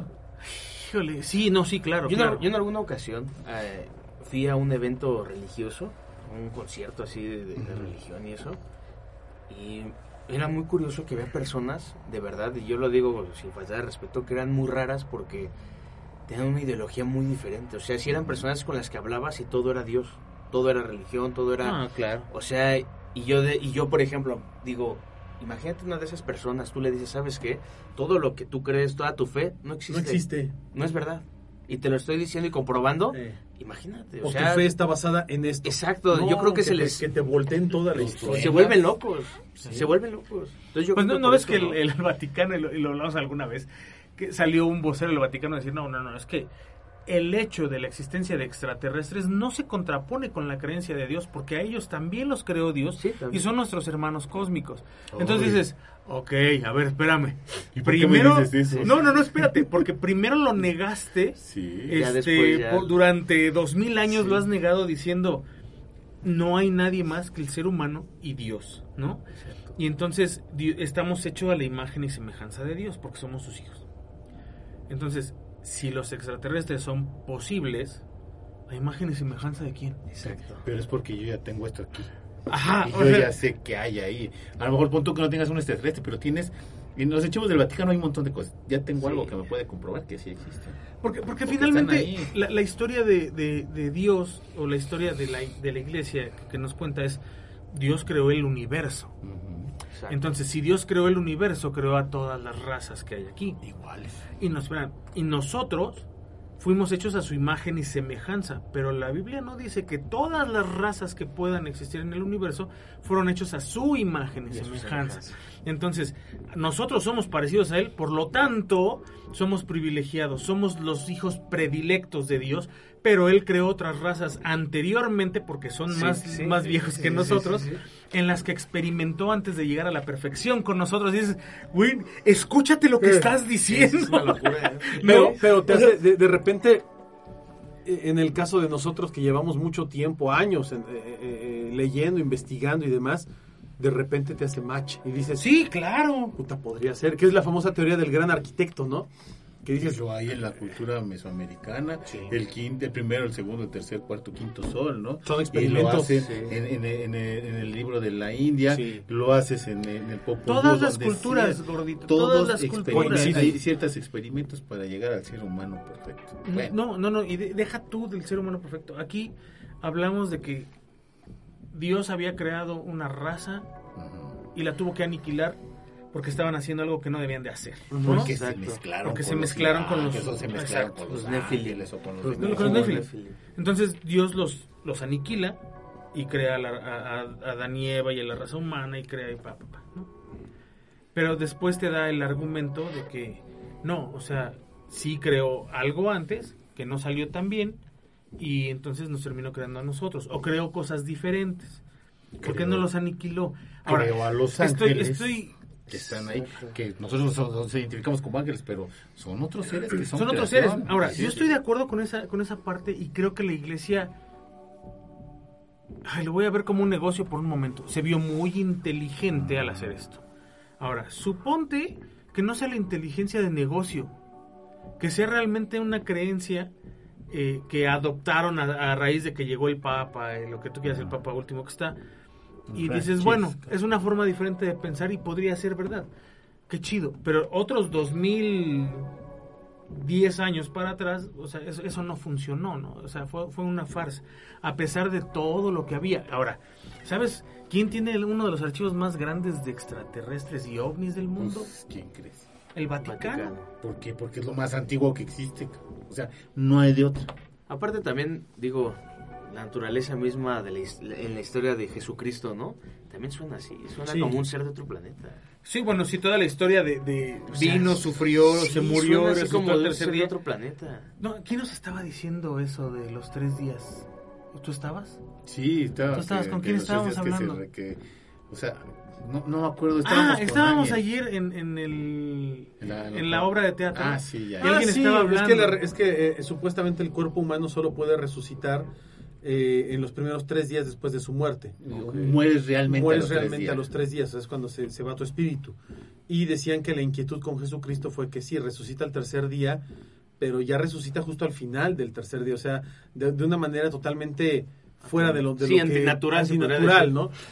Pero, pero volviendo, volviendo como al meollo del asunto, creo, creo que sí se nos han ocultado cosas porque no estamos listos y no estamos preparados y no somos capaces, el grueso de la población, de aceptar eso. Y también, perdón que te interrumpa, yo creo que también, por ejemplo, aunque nosotros tengamos, si lo aceptamos, creo que también nos haría mucho ruido sus inter- los verdaderos intereses por lo que lo hacen. Mira, se derrumbarían economías. Sí, exacto. Porque la gente diría, ah, entonces no es real, pues yo no pago, yo no hago, esto sea, es mío. No es tanto la sorpresa de decirte, ah, No, sí, este, es la los grises sí, trabajan no. en la Casa Blanca. No, No, no, además, Ese Va a ser la transformación Exacto, del ser humano en algo que no debe, o sea, va- vas a ver la verdadera naturaleza de la humanidad El por qué. en, en un momento en el que van a decir, me mentiste, cabrón. Exactamente. Y ahora... Es ya- la verdadera ya- revolución. Sí, ahora- exacto, justo yo creo que el miedo de, la, de, de los gobiernos es que las masas realmente digan, ya no lo vamos a tolerar, o sea, ya no vamos a Me tolerar esta mentira tanto tiempo. y voy sobre de ti. No, además, de lo ves desde afuera y dices que a lo mejor mi inteligencia no me da para caer en eso, pero no es cierto, ¿eh? A lo mejor luego te conjuga las masas y ahí te va. Una vez estoy parado en el centro y veo correr un montón de gente. ¿Y qué piensas que voy a hacer yo? A correr igual de Sí, chismoso. exactamente, o sea, no sé qué está pasando, pero estoy viendo correr a todos. Corres, o sea, Sí. y, y es el mismo ejemplo. O sea, a lo mejor tú viéndolo ahorita fríamente dices, no caigo en eso. Sí. Pero estando adentro. Ah, no, o- claro, corres porque corres. Pues, sí. Sí, Supervivencia sí, es pura. Así es. No, y y aunque además- no sepas qué pasa. Y además la, la, la, la masa colectivamente hablando tiene una inteligencia muy, dis- muy distinta Sí. y es impredecible Mm, sí. y no la puedes controlar. Y hay que ser honestos, el, el humano es muy fácil de manipular. Sí. Sí. Es muy manipulable. Muy O sea, es muy manipulable. manipulable. Pero, pero Es también... está pasando algo y a lo mejor ya sugestionaste al de Sí. la- y a lo mejor ya son dos y contagias al tercero y el tercero Eso, contagia al eso pasa cuarto. cuando cuentas una historia de terror en un lugar oscuro. Ah, ¿Y sí. escuchaste? Sí. Y de, y de repente el otro, y ya. O sea, ya se empieza a hacer un- la Una histeria colectiva Claro. y sugestionada. Sí, se, se, se genera eso, pero además no solo se genera una histeria colectiva, también se genera un proceso mediante el cual empiezas a ver naturaleza humana que no deberías de ver. Porque ahorita el, el ánima dice, es que todos corren, es que todos... Sí, pero también hay un momento en que, en que ese grupo dice, a ver, espérate, no. ¿Qué estamos haciendo? Sí, ¿qué pasa? Te voy a poner un ejemplo muy O claro. sea, hay una reorganización Sí, del sistema. hay un momento automático. Te voy a poner un ejemplo. La guerra de Rusia contra Ucrania, la invasión de Rusia a Ucrania. Rusia literalmente traía en mente y dijo, en 15 días les rompo la madre Y ya. y ya se armó. Sí. Hoy llevamos nueve meses de guerra. Sí, sigue la guerra. Y, y justo ayer o antier sacaron a Rusia de una de las ciudades más importantes de, de Ucrania a punta de madrazos. Sí, sí. Cuando la gente, dec- justo era lo que decían los rusos, con, con- con el miedo, con el terror, te voy a invadir, te voy a despedazar.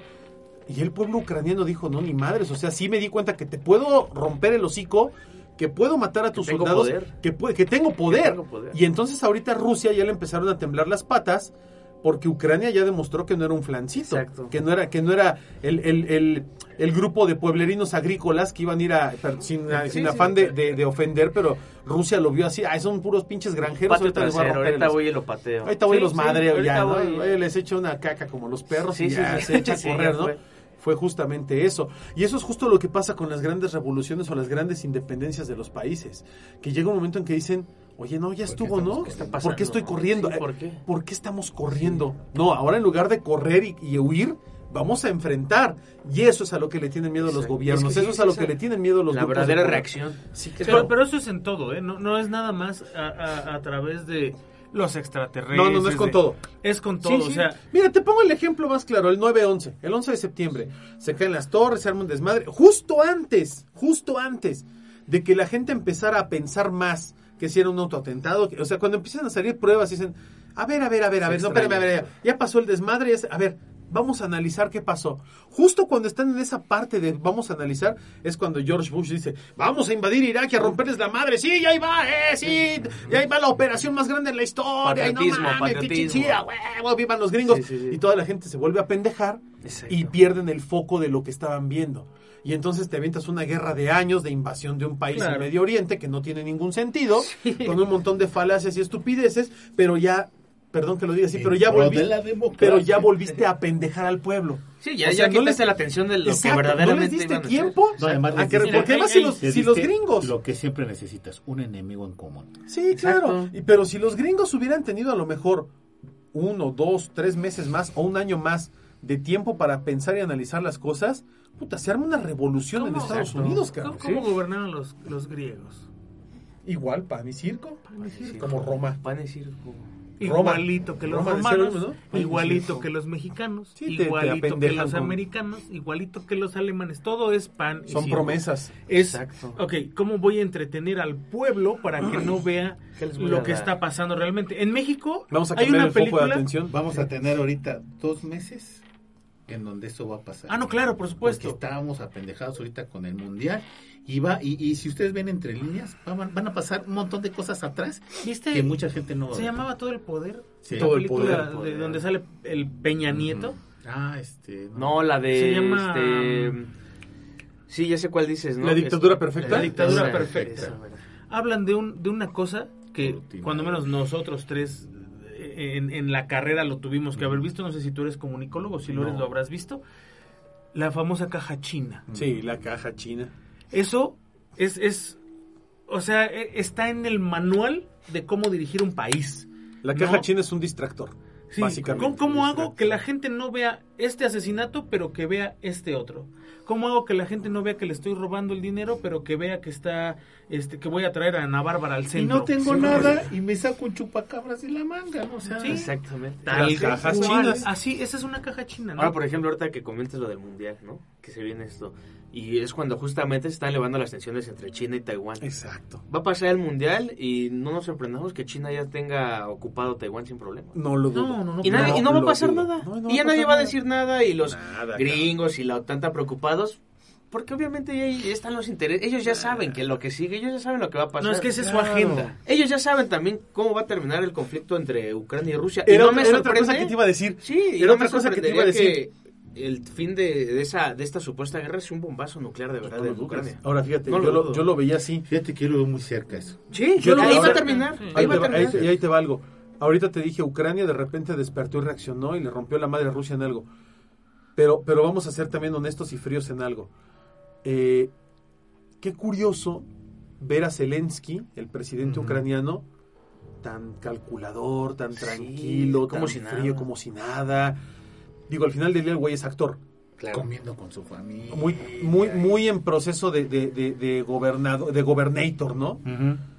Y, y alguien, alguien publicó hace no mucho en Reddit una teoría que no se me hizo tampoco tan descabellada y decía, señores, no se engañen, el, el, el- la, la invasión y la, y la ocupación militar rusa en Ucrania está total y completamente Claro. planeada y sincronizada por parte de ambos países, tanto. Ucania como Rusia. Exactamente. O sea, todo, está planificado. Ellos ya saben una organización de líderes jóvenes. Y todos los líderes jóvenes que están ahorita gobernando el, pa- el- el mundo son los que estaban en esa organización de líderes jóvenes. Sí. Igual Zelensky, igual este Putin. Putin. Putin. Y los dos salieron de la misma Exacto. generación.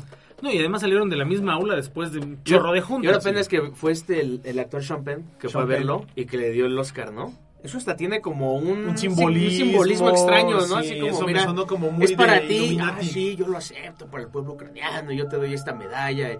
Y la verdad, yo para mí, a mi pensar, Sean Penn es el espía Sí. Más, grande. más grande de todos los tiempos de Estados Unidos. Sí, es el espía este, más conocido de todo el mundo. Entonces, Eso lo El sabemos. Chapo está en Estados Unidos gracias a ese güey. O sea, de entrada, y ¿no? El- un simbolismo bien extraño esto del, Oscar y, Y, no y- sé. y, por ejemplo, con esto mismo, ¿no? Lo del Chapo. El Chapo, ¿por qué está en Estados Unidos? Porque Estados Unidos lo estaba buscando por, por crímenes este, para, contra la salud Ajá. en su población. Claro. Pero, él- él- Pero realmente lo que, lo que dicen es que el Chapo está en Estados Unidos porque le dijo a Estados Unidos, protégeme, cabrón. O sea, yo tengo un pedo acá Sí, y la única forma, aquí. sácame de aquí, güey. Aparte, ¡pum! Recordemos lo que y lo, lo que dicen los capos, ¿no? Cuando la DEA te dice ya estuvo, ya estuvo, Ya estuvo. y lo tienes que aceptar como. Sí. Porque lo, o sea, por ejemplo, ahorita vemos, ¿no? El- lo del Jalisco Nueva Generación, Ah, sí. que es el que está sembrando terror ya está en Ecuador, en Colombia, o sea, lados. ya está en todos Sí, ya está lados. en todos lados.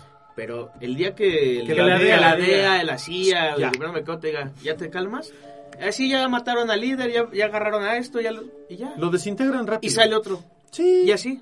Es, es la, la, la, la Sí, varita de sí. dinero, es la lavadora más grande también de Claro. Estados Unidos. Ah, sí, Siempre claro, ha sido porque- igual, porque siempre ha todo sido lo que se igual. produce Y hay gente que no, y hay gente que no puede creer eso, que no te lo acepta y te dice, ¿cómo va a ser posible que la DEA sea, la DEA es el cártel más grande de los, todos los, los- tiempos? los mismos, los mismos los mismos mexicanos que de repente dicen no no es que este eh, los, los, los cárteles son mexicanos y aquí los como, No como el Señor de los Cielos con sus novelas que te ponen. y- Nah, esos, estos cabrones, todos los cárteles están manejados de origen Exacto. de una cúpula mucho más grande que incluso que nuestro gobierno. Exacto. De, de cúpulas de inteligencia mucho más poderosas, FBI, la DEA, la CIA, etcétera, etcétera, ¿no? Entonces, eh, ¿por qué? Porque conviene a ciertos intereses. Y así, estamos hablando ahorita de temas, por ejemplo, como el narco y todo eso, pero eso es en todos los niveles también. Exacto, las todo. farmacéuticas, las escuelas, La los sistemas también. educativos, los sistemas de salud, los sistemas de pensiones, de compra de... de- Todo. de- de- de, eh, digo, los sistemas de crédito mundial, todo, absolutamente, Sí, todo, está manejado por un grupo de, pu- de cúpulas, ¿no? Como, como el BlackRock. A mí, a mí me... y, y acaba de Toma la eso, ¿eh? No, y acaba de explotar lo de BlackRock, que, que habría de ser, habríamos de hacer un programa Sí, de sí, BlackRock, que ahí sí me gustaría que estuviera Shitek, Sí, por supuesto. porque eso del BlackRock fue Está una cosa que dices en la madre, o sea, una, una organización Maneja todo. que maneja a todas las organizaciones del mundo, que es dueña de todo el mundo, no manches. Los más ricos se acercan a ellos. ¿Te Sí, acuerdas del había un- Order? Ah, sí, pues ahí, ahí ahí viene. Ahí Hay, está. hay un, un, un amigo que me decía, es que tú eres demasiado conspiracionista. Tú todo piensas que es así, así, asado, ¿no? Digo, ¿tú, tú, tú qué harías si fueras presidente de una nación? De la que quieras, la más pobre del mundo, güey. Vete a, a- Haití. a Haití, vete a alguna de las naciones más pobres del mundo. ¿Tú qué harías? A Somalia. No, yo, yo levantaría a mi pueblo y le ¿Cómo? "Mm, Espérame, no, no, no, espérame, le digo, órale. Y si llega a Estados Unidos y dice, te voy a dar 500 millones de dólares para que los dejes seguirse muriendo, cabrón. ¿Qué vas a hacer? Y se quedan así.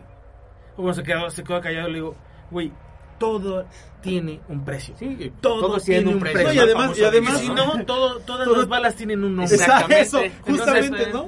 O, o- o te O lo haces o lo precio, haces. o te llega la bala. Sí, no, porque te decir, mira, por las buenas es así, por las malas es Exacto, asá. sí. Tú nada más dime, ¿de qué manera quieres sangre. De, ajá, ¿de Exacto. qué manera quieres vivir y de- o de qué manera quieres morir? Tú nomás escógela. Qué triste, ¿no? No, es deja de lo triste, te das cuenta que esa es la historia del mundo, güey. Claro, Sí, siempre claro, y siempre ha sido así, y siempre ha ¿Y sido será? así, y siempre ha sido así. O sea, porque si dijeras, es que esto es un fenómeno nuevo, güey, nos está No, cargando el... no, No, no, no. O sea, así eh, gobernaban los romanos, así gobernaban los, los egipcios, así gobernaban Pues simplemente, el que me digas. simplemente la- la- la- hay un análisis muy bueno acerca de la, de la, del éxodo judío de, de Egipto, ¿no?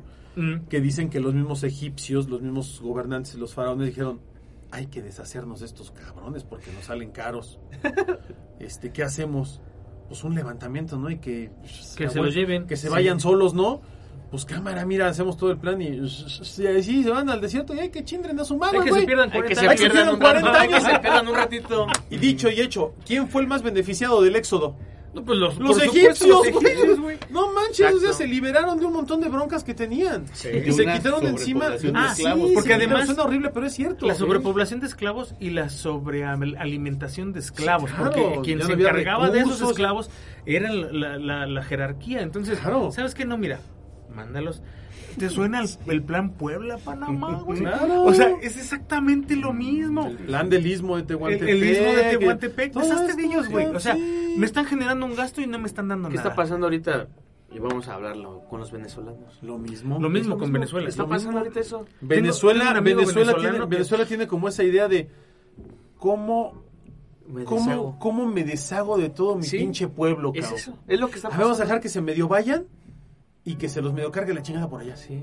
Entonces, Y deje que se queden unos aquí. unos estancados, acá. justamente lo que está pasando. Pero es está, porque el está país está en estancando- venta. El país está Sí, en venta. claro, Sí, y, está, y están estancando gente en distintos lugares y están llegando gente. Yo no tengo nada en contra de Venezuela. no, de hecho, yo tengo amigos venezolanos que los quiero con toda mi alma y bienvenidos. Su crisis a la mitad cuando no hay gente. ¿Por qué? Porque no colapsas el servicio médico, Claro. no colapsas el servicio de transporte. O sea, como ¿Qué pasó con Cuba? Igual. Con Cuba. ¿qué pasaba? Decían, a ver, ¿cuántos son los que se van? Tantos. Vale, pero en chinga, cabrón. Váyanse, váyanse. Desaparezcanse. No, ya, y se fueron, salieron cinco mil Welcome cubanos.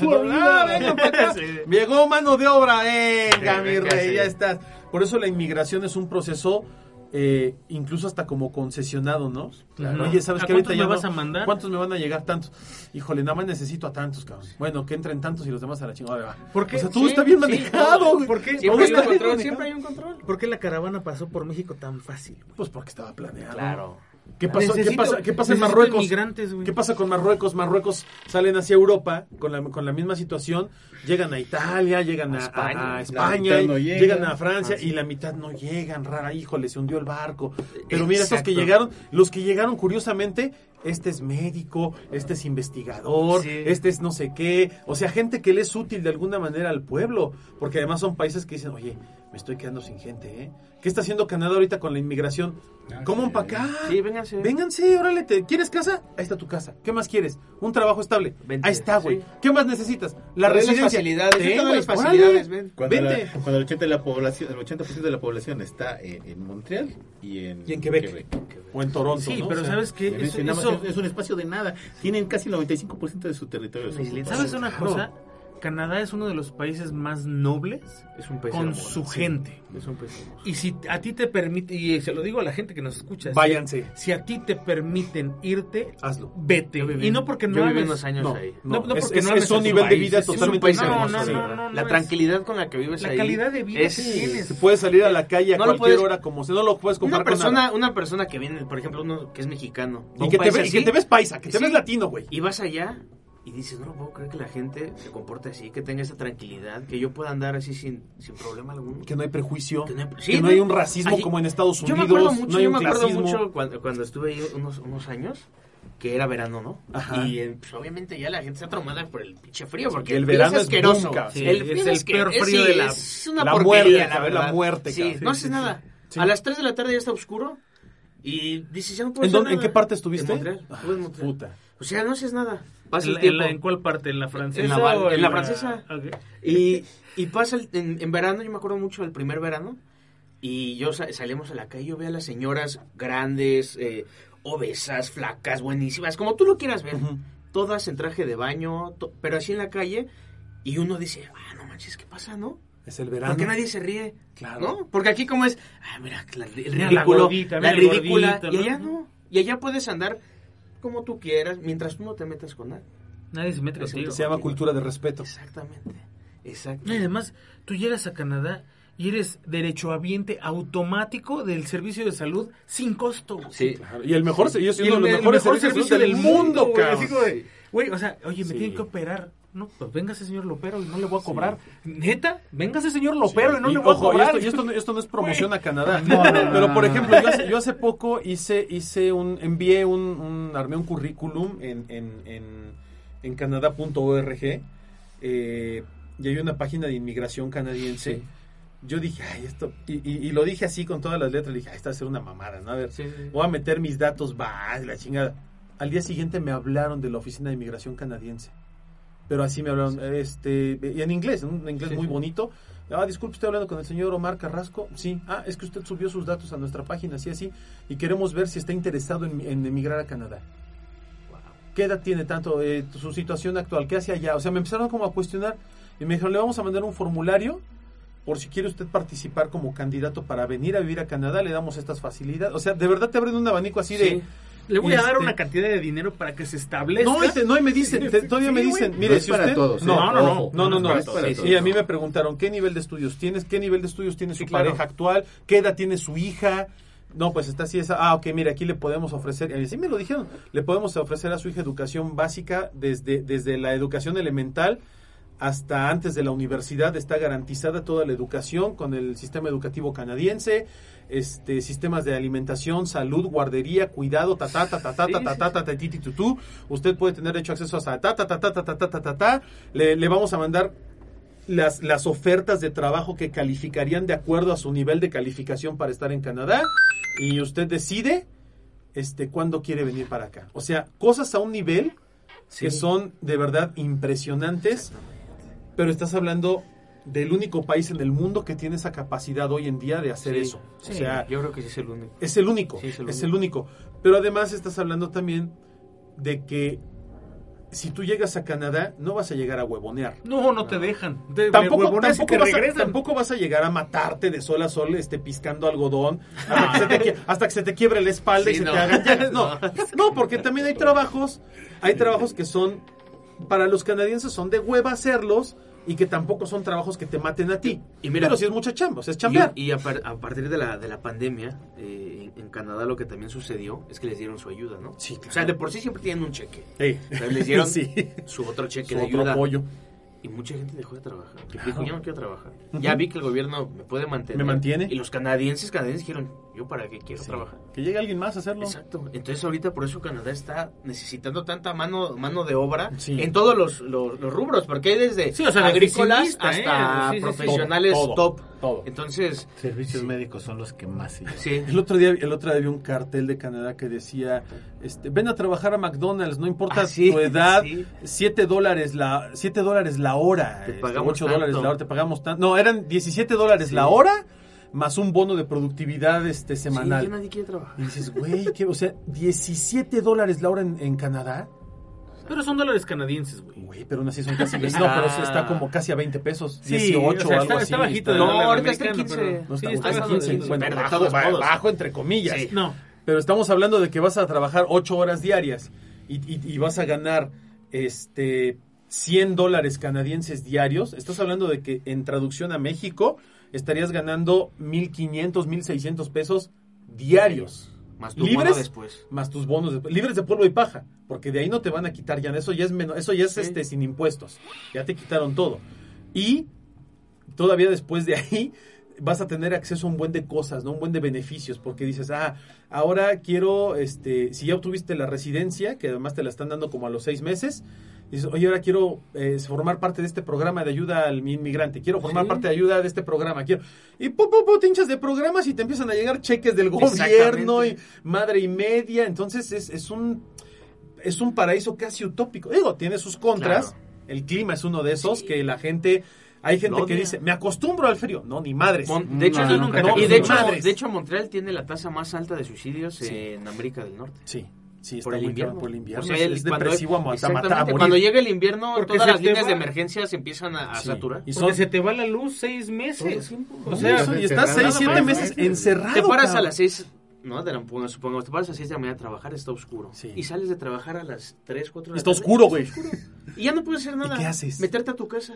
Y ni modo de que le digas a tu familia, "Ah, vamos a pasear." No. ¿A dónde? Y allá no es ¿Con como qué? que te encuentras al vecino. ¿Qué pasó, vecino? No, allá cada quien en su casa, en Sí. su departamento. en Vives su lugar. encerrado medio año dentro de cuatro paredes. Por más bonita que sea tu sabes casa, una cosa, güey. Sí. Bueno, yo por ejemplo que estuve allá en, en, este, En Chicago, en, el, en el invierno este horrible polar que, que me tocó vivir allá, es una chulada. Digo, y, y lo digo porque a mí me gustó, no porque a la gente Sí, le vaya sí, a gustar, ni porque sea lo mejor del mundo.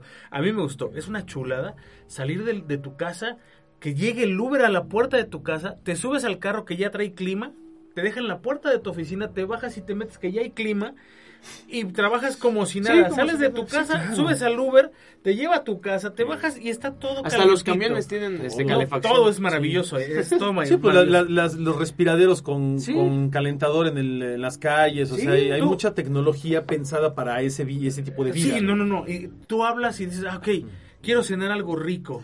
No puedo salir porque está el Sí, sí, invierno sí. polar. Ah, le voy a hablar a tal. Pum, pum, le hablas a un restaurante. Te mandan un tipo en una camioneta climatizada que viene Sí. caliente.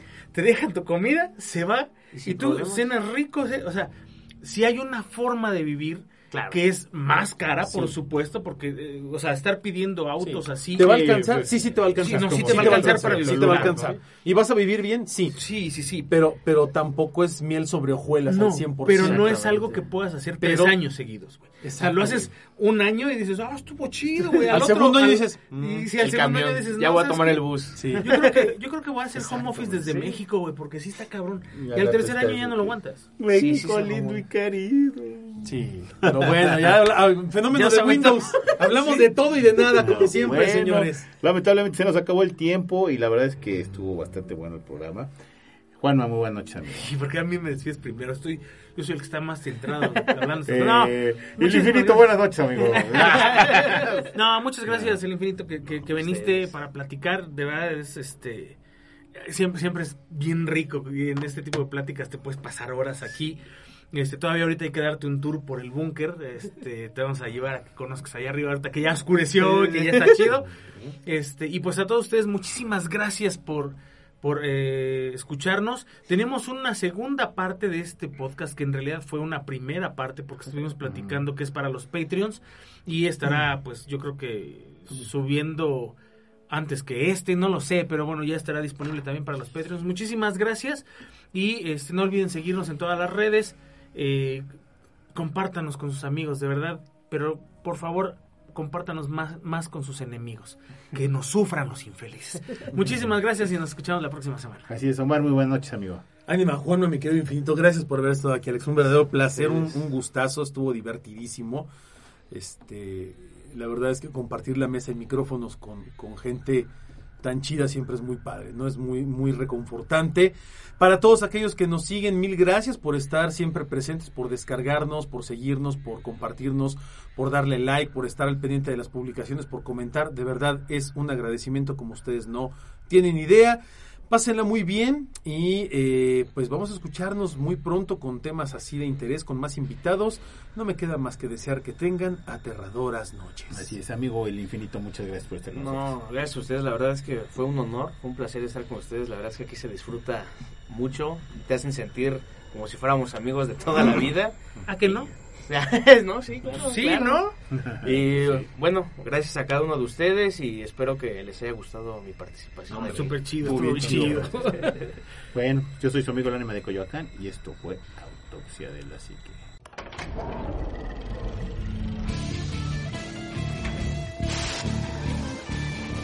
Autopsia de la psique.